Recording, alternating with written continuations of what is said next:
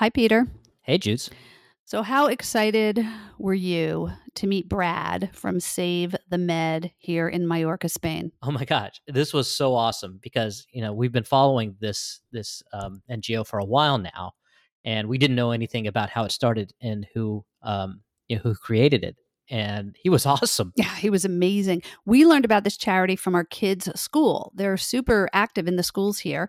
And when we first moved to Mallorca, um, four years ago they were doing a beach cleanup. So we of course we went because we're good little citizens and we learned so much about microplastics and about beach cleanups. It was great. Can you believe that was four years ago? Yeah right? Feels like yesterday and then it, it feels like it was a 100 years ago. He's also they're also save the med's doing a uh, photo challenge on if you i will. Yeah. so um, make sure you go up there. It's a beach photo challenge so you know you've been to a beach, right? Everybody's been to a beach at some point. Upload your photo. And then whoever gets the most votes, the top five vote getters uh, who have the most upvotes, will receive one to two night hotel stays at some sweet hotels. I, I, this is so cool. All these hotels have, have donated these room nights and all you have to do is upload your photo and get your friends to uh, upvote them and the top winners get to pick um, which hotel they want to stay at. Yeah and some of the hotels actually i think almost all of them are five star hotels. They're gorgeous so gorgeous. do it. It's free people free. We love it and it helps save the med so it's a it's a winner all around. Yeah it's awesome. Okay so people should go to what?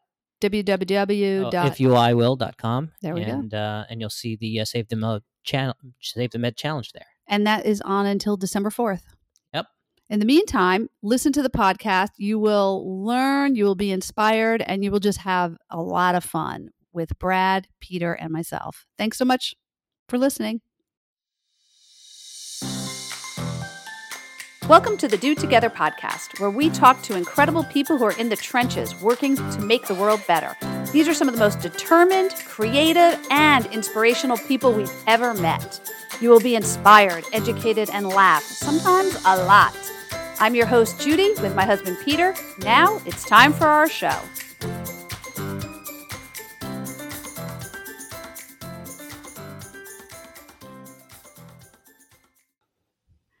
Hi, everyone. Well, Peter and I are really excited today because today we are speaking with Brad Robertson, who is president and co founder of one of our favorite organizations, Save the Med. Hi, Brad. Hello. Welcome. Thanks so much for taking the time to uh, come on our Do Together podcast. We really appreciate yeah, it. Yeah, we're so totally psyched. We love this organization. We've had so much fun with it.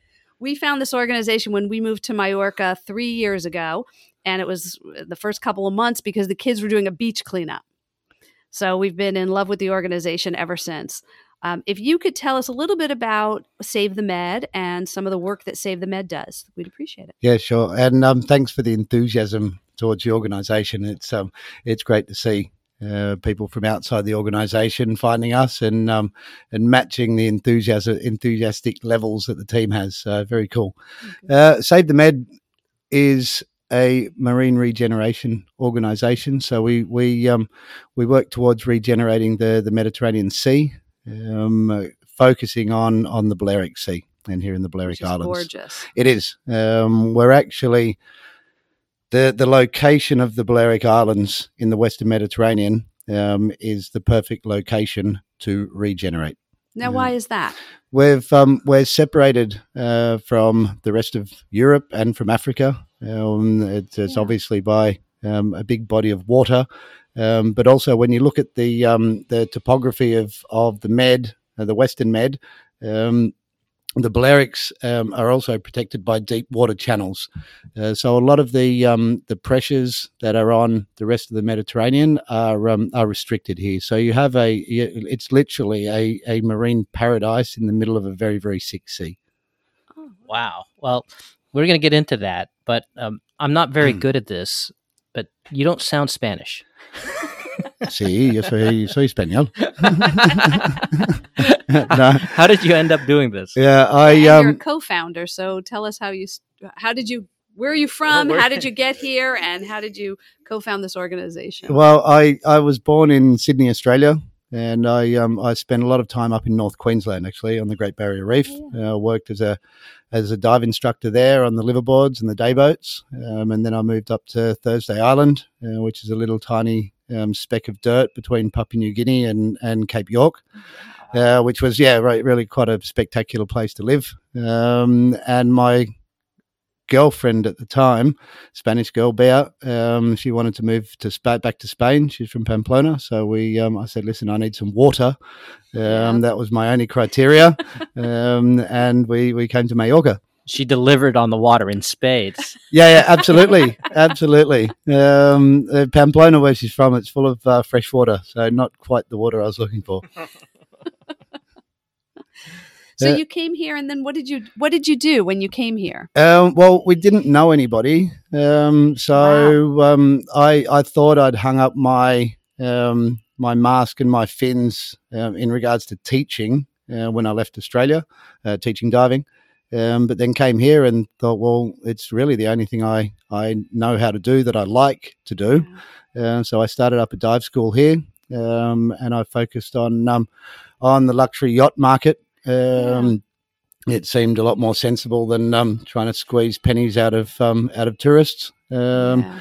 and um, and through that process, being my own boss, um, I could implement um, education programs and Oh. and give my divers uh, the information that I wanted to give them. So it wasn't just the mechanics Oh. of diving; it was why are we diving and Yeah. what are we looking at and why is it like that. And um, so I, I I was pretty proactive in Australia on the dive boats with education, and so as my own boss, it it, it gave me the freedom to to do what I wanted to do. How long did you do that for? Um, here in Mallorca, I, I, I started, I, I guess it was close to seven or eight years. Um, and through that period, uh, Association Ondine started, uh, which was the spin off of my business. Um, and that was the NGO. Um, that was the, the birth of Save the Med. Um, So you started with a for-profit business and moved it into an NGO.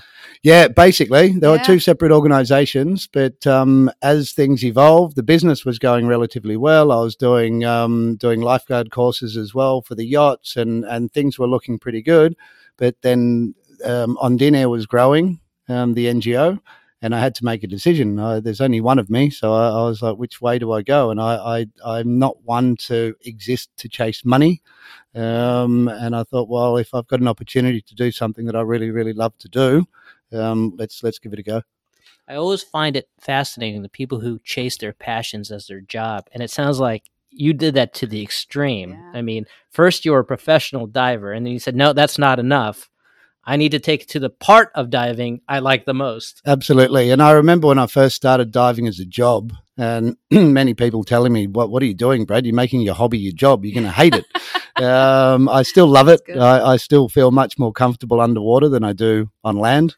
Um, but yeah, it, it was a, a, a very um, sort of fine tuning of of what my passion is. Um, and, and that's the sea. I'm just a passionate scuba diver that wants to see a healthy, a clean and healthy sea. So when you started Save the Med, the purpose was to educate people. Tell us a, little bit about what your vision was in the beginning, because I'm sure it's changed. Absolutely. I think, um, you know, I, I think one of the biggest problems that we have um, as a species and the, the systems that we create, um, particularly the economic system, um, is everything is completely structured, um, completely analyzed, and you have to have very specific routes um, on where you're going. Um, nothing in nature is like that. Um, Yeah. Nature is it, it evolves. Everything's organic. It depends on the surroundings. It depends on the environment, how evolution happens. Um, but yet we think that controlling everything um, is the right way to go. So this um, the organisation of this organi- of of Save the Med was absolutely hundred percent organic. Um, it grew. The right people popped up at the right times. Um, I met Gabriel Morey, Biel Morey, our vice president, uh, 10 years ago or so, through our passion and love for sharks. Um, and that relationship bloomed into a friendship. And that was, we came, I asked Biel, I said, where am I going to find sharks here in the Balearics? And he said, good luck with that. Um, he then told me about a, a um, population of stingrays in the Bay of Palma. Um, Oh, stingrays wow. being a close cousin of the shark, Yeah. Elasmobranchs. Um, and I thought, well, that's that's close enough. Um, and we ended up putting a project, a research project together on the on the stingrays here in the Bay of Palma. and that was the the first project that we did as Association Ondine. Um, I, and what was it to do? To study it was to or- study the population. There, we we knew that there was quite a dense population, and, and the, the the scientists here knew that they they they were frequenting this area, um, but they didn't know exactly what they were doing.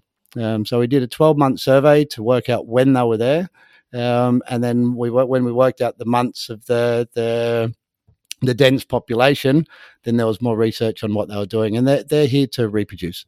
Oh, that's great. And has the population increased? Um, I don't know because that that project they're, they're the common. It's a common stingray. It's I guess it's called a common stingray Yeah. be- because it's quite common, right? Um, Yes, there's lots. yeah, yeah, exactly. I don't think I don't think they're um they're a species that are uh, that are um, threatened with extinction. So Okay. um, we we sort of left that one after a couple of years um, and evolved. I um, am a true believer in, particularly for NGOs, not reinventing the wheel.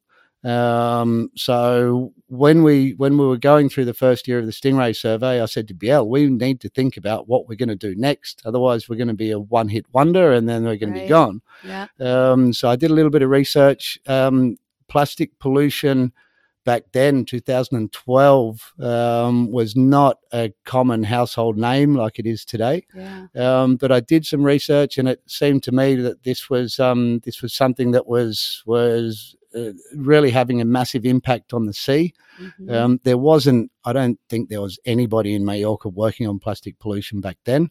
Um, I ended up contacting various groups around the world, thinking um, a very romantic and ignorant view on NGOs, um, thinking that we all want to share things with each other. oh, yeah. no. Um, ba-bong. yeah, um, not quite right. Um, so I was, Did you find it competitive, or it was, or is it just apathy? I, I found it quite disgraceful, actually. In what way? Uh, Option C, yeah, disgrace. Yeah, no, a- a- absolutely, absolutely. The um the the things are slowly changing, um, but um the competitiveness between NGOs is um is completely destructive. Wow. Um, it it's it it was really really surprising to me that that when I was reaching out and telling people that I was starting. And what I was looking for was a, an existing education program and existing Yeah. beach clean techniques and everything else. So I didn't have to do it all. Um, and after I don't know how many calls and emails, I found a wonderful group in Australia of all places. um, and I didn't know these people before I before I called them. Um, and it's Paul and Silke from Two Hands in Australia, um, and they loved what I was starting, and they said to me, "Brad, take all of our material, um, take the beach clean."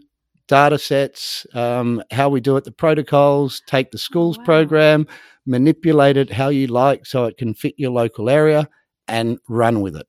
oh, that's Um, fantastic. it was it was uh, an important connection because it, it sort of rejuvenated some faith in humanity Yeah. um, to find an NGO that was willing to collaborate. Is it still like that with the with the plastics groups or the ocean groups? I'm not sure what to sort of call them, but is it still very territorial? It is. It is. It's um. It, it's not. It, it's not as um as how would I say um collaborative as one would think it would be in this industry. Oh, that's Um, disappointing. It is, and I think uh, one of the reasons, wh- from my observations over the last ten years, um, is the way the way that funders, um, traditional funders, are funding small to medium NGOs, um, is not the model itself is not coherent to assisting the organisation as a whole. Okay, what do you mean? Yeah, talk a little bit more about that. well, I mean, if you're if you're running an organization, um, there are more expenses expenses than Yep. just the project expense, right? So when you apply for a, a grant, um, it's very specific for a specific project, and very little and on on very little, very few occasions will you have um, extra money in there for overheads um, and and basically core funding.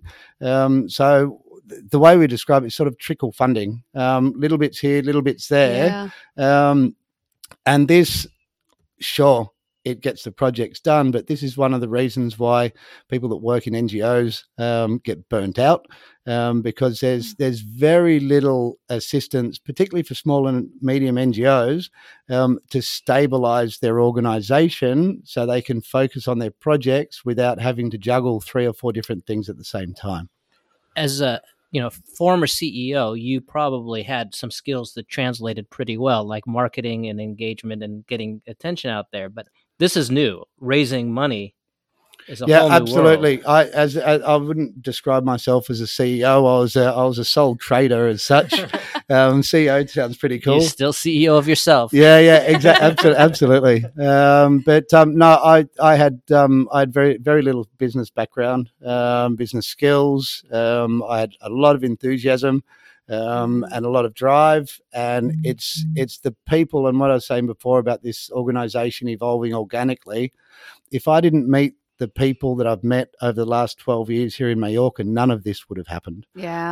Um, yeah so it's, it's, do it's, together. You know, it, it's the, the team that we have here is, is yeah. just exceptional. And you, you know, some of them.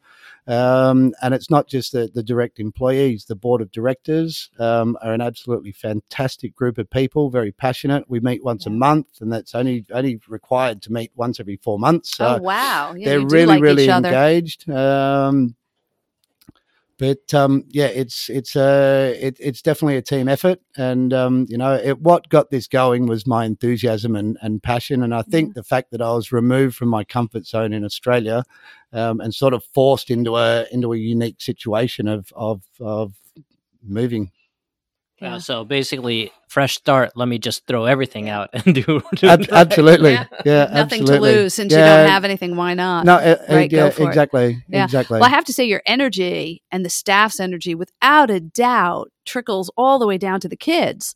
Yeah. Um, my kids have done a couple of education um, times with you guys and through the school and every time they've done them, they come home and they're just buzzed with education, with facts, with information, and with, okay, we can't use this plastic. We've got to do this. No more straws. No more. But it is a great, um, it's a great program at the schools that you're doing. And, and it's definitely become, I mean, we're not a big island here in Mallorca, but it's become kind of a, an asset to the island. Everybody yeah. I know, uh, whether they're focused on it or not, knows Save the Med yeah. and has a warm spot for them. Yeah. So you've captured people's attention and their hearts for sure. Yeah. Uh, yeah. Well, and you're you see the boats. We went to go see one of the boats last year. Um, that was I forget what it was called that showed us the plastics that are coming in and the yeah, microplastics. They go and clean up the plastics and do some research and gather. Yeah, but you've done a fantastic job on the island. Everybody loves you and you are educating the next generation, which hopefully they remember the anti plastics when it's Christmas time. If only that can turn into money. That would be yeah, yeah, without a doubt. But um, you know, it's it's it's great. I think one of the the the the the, the very strong points or the pillars of the organization is to is to stay relatively positive um, about all of these situations. Once you start to point fingers and to accuse people and everything else, you start to lose your audience. Um, so yeah. staying positive. One of the things I would have like if I could look back and change anything of this organization, it would potentially be how we lead with our education initiatives. Um, reason we have the plastics program is thanks to Paul and Silke in Australia from Two Hands Project, yeah. um, and we ran with it. Um, but now we've we've got a bigger team. Um, we've got more, more, outlook. We've we've had some really good successes with um, designing and helping establish a local marine protected area, um, and some just absolutely amazing experiences in the water um, here coastally um, and offshore um, and to share those those positive experiences with the children before we get into the plastics problem is oh. a direction that we're going. So we're trying what we're trying to do now is to evolve some um, some new education initiatives that are based on the bluefin tuna, the the mobula mobulas or the giant devil rays that are here, the the success of some of the marine protected areas, and show people that the Mediterranean, particularly this part of the Mediterranean, is far from dead. Um, it's actually in some places thriving with life. And to get the kids excited before they get concerned. Right, um, right. That's an excellent point. Do when you do the marine protected areas, is that to help the wildlife survive? Like, and and does it work? It does. Um, marine protected areas all around the world have various definitions and various applications. Um, here in Spain, a marine protected area is um, protected. It's a it's it's it's a fisheries based reserve, which means that um, these areas are protected with a list of species that the local fishermen can catch and then take to the market and sell. So the MPAs here are, are, are, are designed and implemented for the economy. Um, Oh, on saying that, there's obviously environmental benefits Mm. from this, Mhm. but what we'd also like to do, and what we will do over the next few years, is um, the next few months, is identify other legal frameworks um, within Europe, within Spain, that we can then overlay on top of the base, which will be fisheries reserves, um, so that these protected areas um, become a lot more robust. Um, I mean, the benthic environments, the environments, the bottom dwelling animals and plants. Um, you've got some here. eh, There's a few locations with Gorgonian fans, and for anyone that's not a diver and doesn't know what a Gorgonian is, it's a it's a, it's a soft coral, um, and you don't expect to see this sort of stuff in the Med. And we're here in the Balearics. There's a few locations, and it's absolutely pristine.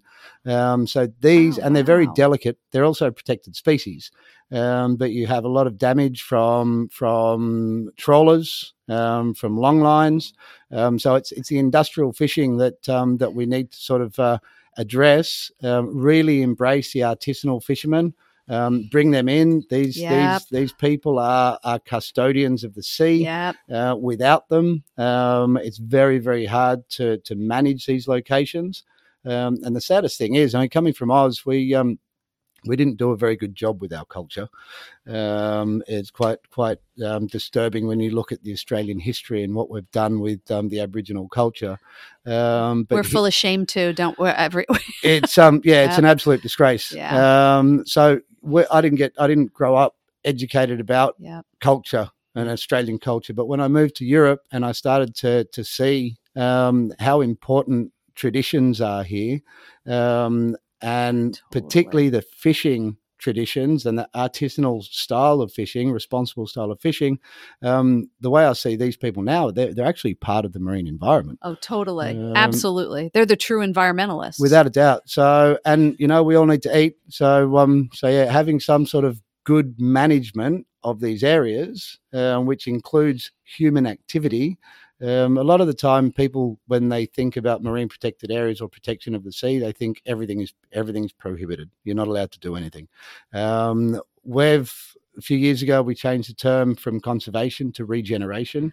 Um, and the reason we did that is because the, the traditional form of conservation is like taking a snapshot of a of an ecosystem and saying this is what it should look like, right? Yeah. Um, but what regeneration is, and we were talking, I was talking about it before, is is everything everything evolves. So things are different all the time, particularly with climate change. We're going to see a lot of changes Yeah. um, regardless of, of what we do now, we're, we're, we're going to see these changes happen. Um, so, using the term regeneration and the vision of regeneration, it, it means very good management of natural resources, but it includes human impact and our necessities as well. Um, and this is, I think, where um, Save the Med's really pioneering in our in our forward thinking is is not to be the traditional conservationists where we want to push human activity away yeah. and say you can't do anything. No, hang on a minute. We need to think about this in a much more holistic Totally. way and include Totally. human beings. We are part of the natural Yeah. environment. We need to be included in these management plans. That is so smart. I couldn't agree with you more. I mean, that's how Roosevelt started in the U.S. too. It was the hunters that he went after, the sportsmen. They're they're the custodians. It, absolute, absolutely, Yeah. absolutely. Yeah, it reminds me of the ve- uh, the vegans and the vegetarians. Like everybody's not going to give up meat all the time, but if you cut back, Well, and that's I think that there is a middle ground and you're heading into that what is our obligation and what is our duty to make sure that this environment thrives and stays around. Absolutely. And now that all vegans and vegetarians have opted out of the podcast. no, no, no, no. No, but no, but I think that it's I love that, you know, the impossible burger, like a lot of vegan and vegetarian food has come up now because we realize everybody is not going to just give it all up. There are some that can, but is there are there alternatives so people can do two or three meals a week? Which if think about that. If everyone in America changes, even I think it's what was it like um, uh, Mondays, you know, meatless Mondays. Yeah. That's a lot less meat being eaten, right? So that's my point. I'm sure you have a lot of stories. You seem like Why- a guy why a don't lot of- you? What's the craziest thing that has happened to you since starting an NGO? Can you can you think of anything that's just like, oh my gosh? Yeah. I, so the cra- the craziest thing um, that happened to me, and I have to thank um, Stephen Hurst for for um, instigating this crazy story, um, was um, I was I was lucky enough to be sent on board um, a a National Geographic boat Wow. um, which was had a hundred people on board, including myself. They're all top level conservationists, philanthropists from Papua New Guinea to Solomon Islands. Wow. Um, it was all run by Mission Blue. Um, so Sylvia Earle was was on board. Um, did that trip, which was a pretty crazy trip, and that was a big eye opener on on what I call corporate conservation and how it works and somehow doesn't work. Um, but then when I came back, um, we then flew to to Monaco, um, and I was it, it was that it was it was really bizarre because I was I was immersed in all of this this top level conservation, which was five star hotels and private jets and and it, it was and I, at that stage I had no money in the in the account. Um and um I, it just it Oh just God. really it was really it was the, the, the sparks were just it didn't make any sense at all. Um it was a great opportunity um and I, I made some great contacts we had Sylvia Earle here I've dived with her in in El Toro which is a local marine Oh, protected area beautiful. yeah, it blew her away. Absolutely blew, blew her away. So diving with Sylvia Earle was was quite a crazy experience. Um, I remember sitting on the boat thinking, I hope the fish are there. I hope the fish are there. I hope the fish are there. You know what it's like. You can go to an awesome dive site Right. on a day and see nothing. Oh, that place is insane. Um, but they they performed. The fish performed, which was great. Um, and I think it, uh, if I remember correctly, Sylvia saying it was the best dive she's done in the Mediterranean. oh wow, Oh, Yeah. that's a Wow, that's uh, that's where my son got certified, and he just just blew. his- Yeah, it's I've I've had I had um I had friends over here from Australia, instructors that have worked on and still do work on the Great Barrier Reef, and they were saying that the that El Toro, and I I agree totally, is better than many of the dive sites that the tourist boats go to out of Cairns. Wow. I, I, I don't know if I can compare the two. I would say they're Wow. very different. That but- you, you can't compare the, the the environment. Obviously, they're chalk, they're just chalk and cheese, but the experience when Yeah. you're in El Toro, particularly in September, when it is just Oh, yeah. absolutely thriving, and then you go to a dive site which has been absolutely beaten Oh, by the that's the problem, boats, yeah. right?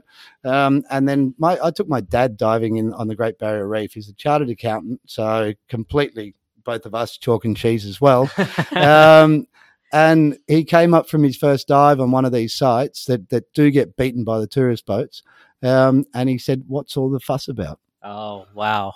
So, so yeah, it's you can't compare the two, but just to give you some, to give the listeners some idea that um, that there are world class dive sites here in, in the Balearic I, Islands. I still am haunted by the giant clam fields there. yeah, they're beautiful, hey. Unbelievable. Yeah, absolutely. Clams In El that are, no, in the Barrier Oh, Reef. Yeah, and Twice Great as large Reef. as me, and you just feel so small standing, Oh floating next to these massive, giant, gorgeous clams. Yeah, yeah. There's um, that I mean, the experiences that I had in Australia diving were absolutely mind blowing, um, and I I still quite amazingly have the same feeling here in in the Balearic Islands in Mm. some locations. Oh, you yeah. know, being in the middle of a, a school of bluefin tuna. Oh, that's phenomenal. Um, Yeah, with that's pretty maybe a thousand meters of water underneath us, sitting Oh at my 10 meters, looking up, and all you can see is tuna. Looking down, all you can see is tuna, every direction, tuna, tuna, tuna. Um, in the water with, with devil rays um, dancing around you. Just absolutely spectacular. Yeah, that is spectacular. Hey, can we touch on plastics for a minute? Sure. Tell us because you had a great victory of uh, Majorca is plas is going to no more plastic straws. Yeah, uh, there's there's a there is a, a, local law that's come in that's been based on the European law, um, and it's it's a good start. Um, it's a good start. It can be um, definitely improved. So, what is the Um, law then now? Uh, it's well, um, but the, the whole thing. Well, no, no, but is it This is going to be a very long podcast. Yeah, yeah, No, let me just- and we're going to read it in Spanish. Yeah. Is it, I thought it was just no plastic straws anymore. There, there are certain items that the local government have banned, certain single-use items Yeah. that they've banned. One of the problems with the law is a lot of these items can be replaced with bioplastics. okay, what's a bioplastic? Okay, bioplastic is a most of them are a false concept of having something better than the original problem. Like a PLA or something. like- Exactly. You know, so a lot of these Ah. um, these products are um, are oil, they're still oil based. Yeah. Um, they may have a higher percentage of, of natural product in there, whether it's potatoes or whatever, um, but they still it still has an oil based polymer in there. Um, Oh, a lot of this. But they do biodegrade, right? Or is that just well, this is this is another thing. There there are as time develops, there's there are products coming out that that do what they say on the box. Okay. Um, but met, in most of the world, um, another problem we have is that there are very few marketing laws that control what people say. Oh, that's Oh, fascinating. This, Um, is, this is like the organic issue. Yes. It, Oh, yeah. So it, it's it, what it says on the box um, is not what it says on the box. Um, if something says it's biodegradable or compostable, I should say, if it's Yeah. com- that says it's compostable, right, you have a look at the fine print on most of those because they're compostable, but in laboratory-like conditions. So Oh my certain temperature, certain humidity, certain type of light. Oh Wow. God. And there's, Um, there's no control over that. there's very little marketing control. Um, we had a, an experience uh, when I was a little bit more on the ground um, and working with visiting hotels. Now the the Sense of Plastic team do it. Um, I had one particular box of of bio straws, whatever they are made of, um, that these hotel owners used to show me. Um, and I said, after I think the third or fourth time, I said, listen, I, I really, I hope you haven't spent a lot of money on this product because I don't think it is doing what it says on the box. Um, it said it was, um, it was compostable um, in some sort of form. And I, I, we did some investigation and we found out that it was um, oxo biodegradable. Um, now, So what does that mean? oxo biodegradable, I think they've actually changed the term. So oxo biodegradable sounds pretty good, right? Right. Yeah, Sounds- that Um, sounds awesome to Yeah, me. yeah, yeah, yeah. It's, it's, it's clever marketing. Um, it's it's simply a chemical additive that you put into standard plastic, and it means that the plastic will break down into microplastics a lot faster. Oh no. Um, And then what? And and then it goes into the food chain Yeah. and and everything else. So it's um so I we rang this company. Um, they had a, a, a, a office in in the Netherlands and one in England. Uh, we re- uh, there was myself and three team members for the afternoon. It was a very small investigation, and we I rang them up and I said, oh, I'm, I'm very sorry, Mr. Robertson, but that department's not here today. Um, classic run around, run around, run Yeah. around. Um, and then I said to the team, listen, we're getting nowhere. I'll send them an email, and that's it. I got a reply from the CEO uh, about three days later. That's incredible. yeah, yeah, absolutely. A reply from the CEO about three days later saying, Dear Mr. Robertson, you're absolutely correct. These straws are oxo biodegradable, blah, blah, blah, blah, blah, blah, blah, punto. Thank you for your email. That afternoon, everything on their website had changed. Oh my They'd god. taken it all down and gone. Well done. Yeah, but the thing is, that's it's a little bit like that um that game where you're slapping the animals where yeah, they're the- popping up all the time. You know, Whack-a-mole. as soon as you get one down, another one pops up. So that technique is not an efficient way to deal with this problem. Uh, what we need is we need policymakers to look at marketing laws um, and and really stress the point of telling the truth. it's it's not a hard thing to do. yeah. Um, but I guess if marketers are telling the truth, their sales are not going to be as good as they potentially could be if they were telling lies. no. Well, how do you get attention of people? Obviously, the more attention that you grab, um, the, the more influence you have over policy. And you're doing a great job with schools. We should talk about how you've engaged with them and what kind of marketing you do yourself to get people's attention. Um, it's well, it it varies. Um, and our our um, I think the, how do I how do I answer this one? The the the marketing itself is is through the success of the projects that we're doing. Um, so there's no point for us to market something that doesn't exist or market something that we're not doing. So what I've found with with most of our projects is we need to get things moving, um, even if there's no funding for it. We need to get them moving to mm. grab that attention, and then that attention from that that investment of time and resource that we've put into the project will then generate the interest and and equate into income. Um, but again, oh, because oh, yeah, because because on a if we were a business and we our sales were increasing, we would have funds to grow. Right. Um, but when we start the projects, the demand increases, and then we've got to sort of um, shuffle along behind that demand to look for the funding to keep up with it. Mm-hmm. Um, Have you been using social media a lot? Yeah, absolutely. Um, not, I wouldn't say um, a lot. I mean, we don't have a Twitter account, which everyone's like, um, but yeah, um, Facebook, LinkedIn, um, Instagram, uh, Instagram yeah. they're, they're, all there definitely. Uh, it's great, um, and the more people I talk to, um, they they always they're always saying, "Wow, we're keeping up with you on social media, and we can't believe how well you're doing." Um, so it's um, a lot of it is is word of mouth as well. Um, yeah. And I think also a lot of it is um, is it's I, after ten years of doing this, I feel like I'm just starting. Um, It feels like it's been ten years of building the that base of projects, getting the team together, establishing yeah. the board of directors, getting funders on board, um, and now um, I feel like that we we have that base, so people trust us. They know yeah. that they they know that that experience is there. They know that commitment's there. Um, and our next our next phase of evolution is to take this work that we're doing in the field and um, and take it to Brussels and, and assist policymakers to change oh, policy. Is that the goal? Is that you want to is that to be your main purpose? Is affecting policy change more broadly? I absolutely, absolutely. I think um, main purpose is a is a is it, it's a very we go back to what we're talking about with business and having a very specific purpose of existence, right? Um, when you're working in a field like this, sure, it makes sense to have a be very good at one thing, um, but when everything is so interconnected, um, it's very hard to say, okay, so we're just going to focus on schools and we're going to be the best at schools. This is a very business orientated mentality. Yeah. Um, if we want to change policy, we also need the support of the local population. Absolutely. Um, and the only reason, the only way we get that support is through the schools programs, through the multimedia, through the social media platforms, yeah. through engagement, events, everything else. Um, because when we go to Brussels to ask for policy change and we've got a million signatures saying yeah. we want this policy change as well, there's going to be a, a, lot more chance of having it. So, on a broader scale, um, yeah, it's really important for us to be on the ground, working with local communities, working with the local government. We've got a great relationship with the local government. Um, we work with Madrid as well. Um, so there's there's that respect at that level too. Um, and I think collectively, with all of these elements, we've got a much better chance of achieving these goals of changing policy.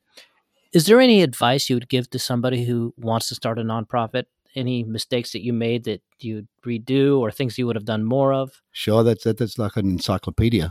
are, are, we going to be reading the law again? yeah, absolutely. Um, no, but uh, going back to back to um, the the start of this, it, it's if you want to start an NGO, you want to start something that you're passionate about. Don't try to reinvent the wheel. Yeah, um, that is great advice. It's yeah. um, it's it's time consuming. It's demoralizing. You you you you want to reduce the amount of time that you're working for free. Um, I think I did six years um, before there was any smell oh. of money. Oh, um, wow. When we first got our, our the, the, first income we got, I employed somebody else, wow. Um, and that was to keep the product double the productivity. Um, and it was it was a big struggle. There's an awesome group here in in Mallorca you guys should know about as well called Arrels Marins.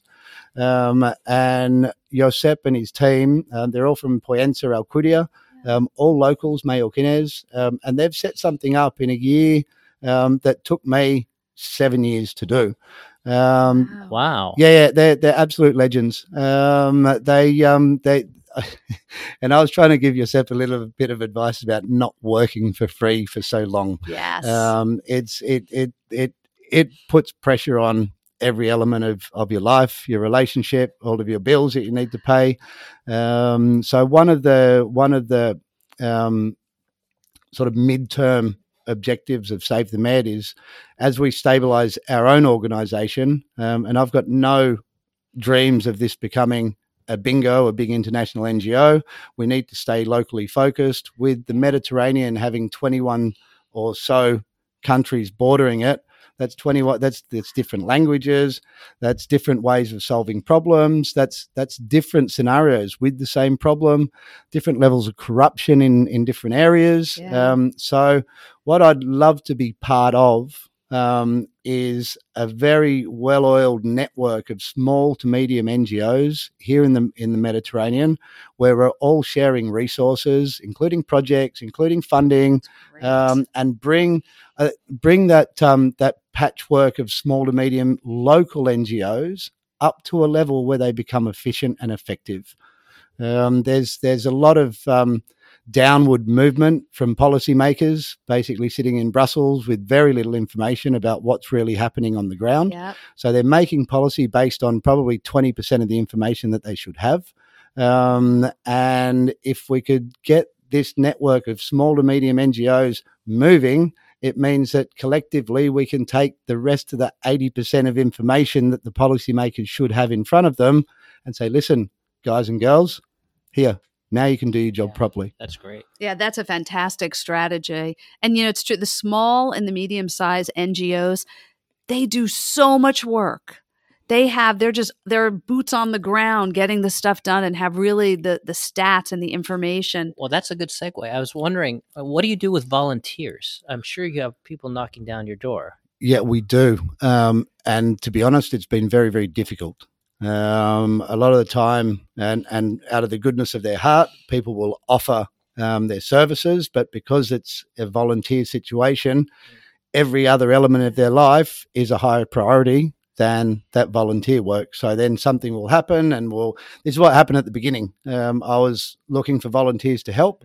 Um, they would help for a little while, and through no fault of their own, Yeah. but through through situation through their situation, they would say, "Brad, I'm really sorry, I can't finish this," uh, and then this would sort of continue and continue. What we've done with um, with Camper, um, the the shoe company, Yeah. um, they're absolutely amazing business. Um, still a family business, um, which is for me is is absolutely critical when you want to instigate change. Um, as soon as a, as soon as a big organization becomes a corporation, um, there's only one objective, and that's making money. Um, true. If you keep your family values um, within that business and family control of that business, you can instigate change, which is what Camp have done. They've very kindly offered um, a, a certain amount of time, whether it's a day or two days um, per year, for each employee to dedicate um, to volunteering. Um, and I ran this problem past uh, their team, and I said, "Listen, well, it's great. You send us hundred people, but what are they going to do?" So we structured a document with the the projects, um, what we have, what necessities there are, and then Camper put in their their department, which was attached to the necessities. So then they could just look through them, look for their own department, look at the job that was needed. Do they have that skill set? Yes. Contact the project coordinator. Oh, all done. Would you do that with other companies too? Yeah, Is that something you want to grow? Absolutely. Well, yeah, absolutely. Um, I think it's it's potentially um, something that the companies themselves could instigate Yeah. um, because it's. I mean, like, small to medium NGOs are completely overworked. Yeah. Um, where we're all um, juggling many many things. Um, so yeah, some understanding from um, from bigger organisations that their input at the beginning um, with with some guidance um, can uh, just that time dedication can be a massive help. Oh, that's fantastic. God, I have to say, I'm thrilled to hear that about Camper's because I love their shoes. Yeah, they're awesome. They make a great product, and the fact that their family runs still and and participating with Save the Med, that's even better. Yeah, I've um, I've been very lucky, you know, spending time with, with the family members and, and at the beach and, and showing them the problems. Uh, and this is this is really um, the core um, to getting um, people in that influential people Yeah. to be able to change. They need to see the problem firsthand. Um, they can they can see it on on reports, they can see it on telly, but once wh- when the the biggest realization is when a human sees the problem, and particularly plastic pollution, when they're picking up the nurdles and the microplastics on a Oh, beach. God. I think you need to tell people what the nurdles are. I had no idea what these are. Nurdles are small little pellets. Um, they're pre-production plastic pellets. Um, if that's enough peas for you. Uh, Good thing we have a P guard on They, they are a little bit like little little peas, so it's suitable the name. Um, and so when the oil is extracted, um, the first um, form that is made with the plastic are these little nurdles. Um, now I challenge anybody out there to find me a beach in the world that does not have nurdles on it. And why is that? Um, due to um, the form that they are, you, you're talking about trillions and trillions of these little balls being shipped around the world. Um, so you're losing containers; they're going into the water. Um, manufacturing, they're, they're when they're when they're turning these these nurdles into whatever it may be, whether it be single-use plastic or multi-use plastic, it all comes from nurdles. Um, so in the manufacturing process, cleaning machines down the drain, um, it's yeah, it's it's a massive, massive issue. So I, I had no idea what these were, and and um, one of your employees told us what they were, and sure enough, when I started looking for them, They're everywhere. they're everywhere. this is the thing once you once you Oh. know and you you observe one then they they are really everywhere but this is this is what people need to see and need to realize Well, I would challenge anyone to go to a beach, find me a beach that doesn't have plastic on it. Judy's a little obsessed. She actually now goes to the beach with a net, and she walks around the net with the net scooping up plastics. That's pretty funny. yeah, Well, it's everywhere. It's really disheartening at times. So if I'm going to be hanging out in the water, I might as well be picking up plastic. A lot of times I'll stick the plastic in my bathing suit. So I've been joking around that I should create a bathing suit that has a plastic Little pocket in it. That's right. You'll be like a sea otter. yeah how um yeah practical but very sad in itself that we have to think like that Look, we should talk about. Uh, we're doing it, launching a challenge. Uh, um, we're doing an "If You I Will" challenge with you guys. we are indeed and um, we're hoping we get a lot of people involved. Post a picture of your favorite beach. Uh, it could be a selfie. It could be um, a beautiful trip you went on. It could be any type. But the more people who who participate, the more we get the word out. Yeah, about the great uh, work that Save the Med is doing. And also, Save the Med, so you can join the challenge. Go to if you, I-F, the letter U, I will, W-I-L-L dot com. And then also, you can make a donation to Save the Med at savethemed.org.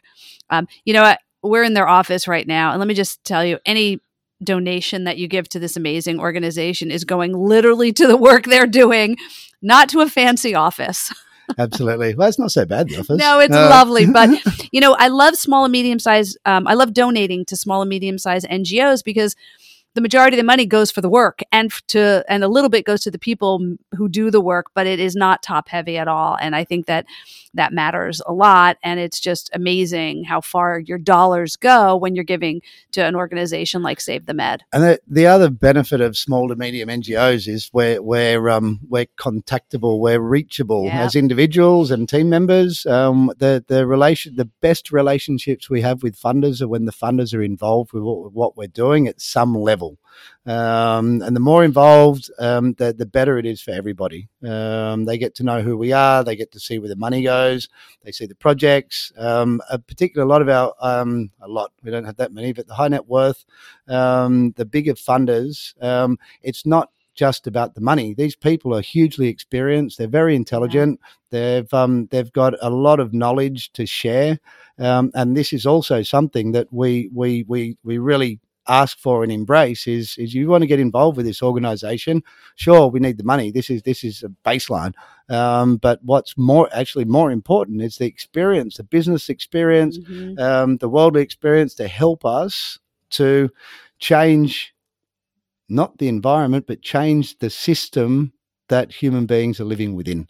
Um, the, the sea is actually perfectly fine without us. Um, it's absolutely designed perfectly to thrive. Well, as a server, I can say it's constantly trying to throw me out. Yeah, yeah. I think I'm the I'm the only Aussie in the world that doesn't surf. To be honest, How did that happen? I, I, I was diving too often. you go under the waves. Yeah, ex- exactly, exactly. Hey, Brad, thank you so much for your time. It's been really fun talking Oh, with you. we it's just been a blast. Yeah, it's been great. We just love uh, Save the Med and you and your staff here. So thanks a million. Yeah, thank you very much. It's um, it's been great to to have a chat. First podcast in the office, so all very cool. And thanks very much for all the help with the challenge. Um, very much encourage people to get out there and take photos of themselves at the beach. Just be careful where you're taking the photos. No silly accidents. Uh, and, and pick up some nurdles while you're out. yeah, exactly, exactly. If you learn anything from this podcast, what is a nurdle? All right. Thanks, Bye-bye. Bye bye. Thanks very much. Bye bye.